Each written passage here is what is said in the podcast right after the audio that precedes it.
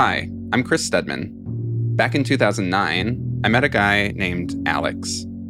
I'm a really good friend, and I'm a really good person too. Like, I don't flush the toilet after I pee because I care about the environment. And one time I picked up a girl's basketball because her dad dropped it. He was unlike anyone I'd ever met. I'm tornado chasing in East Colorado, and a tornado just hit the ground 15 miles away. I'm excited. I'm a big boy. I'm a scientist. I'm a meteorologist. Woo! Alex completely changed my life, as he did for everyone who ever met him. Everybody was so conventional and like no one did anything ever to like shake it up. And then Alex came along. He really shook up my whole world. 10 years later, in 2019, Alex shook up our worlds again when he sent out a handful of scheduled emails saying he had ended his life. This person who had changed my whole world was suddenly no longer in it, and I couldn't understand how it had happened or why. But he left something behind for me a small detail near the end of his email that at first appeared random and trivial a link to a private SoundCloud page. When I opened the link, I found two audio files of him talking to someone he had met in a Britney Spears fan forum almost a decade earlier. Someone who went by the name Alice and who happens to sound just like Britney Spears.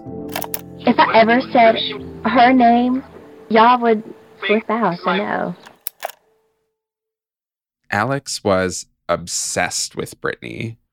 There's a thought where you from, how's it going? I know you, got a clue what you're doing.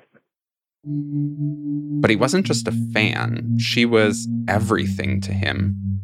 Her life choices were like not only hilarious and like entertaining to him, but also so relatable. And like, I think that he felt like he knew her and that they were friends or something, you know?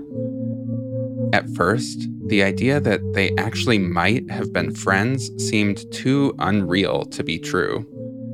But then Alex was totally unreal. In the weeks after his death, I couldn't stop wondering why Alex left me these clips. And despite my immense seriousness and skepticism about most things in life, I also couldn't stop wondering if the person in these audio files might have actually possibly been Britney? I think that like there's a reason why he left you those files.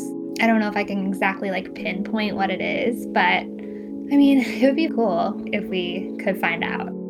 So I went looking for answers, enlisting the help of a small group of people who got emails from Alex too his sister, and some of his best friends. They quickly became my inner circle after he died, and they both encouraged me to go looking for this mysterious figure and helped me along the way. People are very passionate over this. That was one thing I found. There are a lot of posts where someone just asks, Who is Banana Alice? And it's pretty hilarious to see there are so many passionate responses saying it's not Britney. We, this was from so long ago. It was just someone pretending. Who cares? Leave it alone. I remember you would go to Tiny Chat because you just wanted to spend some time. And at the time, this girl, she would come in and she sounded exactly like Britney would. And the thing that really was fun. She never claimed to be Britney, which only like gave her credit to be Britney. She would come in and she would just talk random everyday stuff. She would laugh as Britney, she would giggle as Britney. You know, everything signature she would do.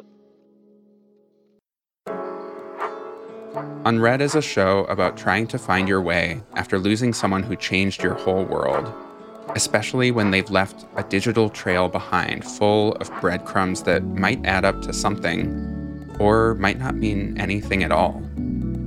Where would the trail Alex left lead me? You know, like that meme of Charlie and Always Sunny in Philadelphia in the office, surrounded by like putting strings and yeah, one of my favorite yeah. memes ever. yeah. And it, that's kind been... of how I picture you making this podcast.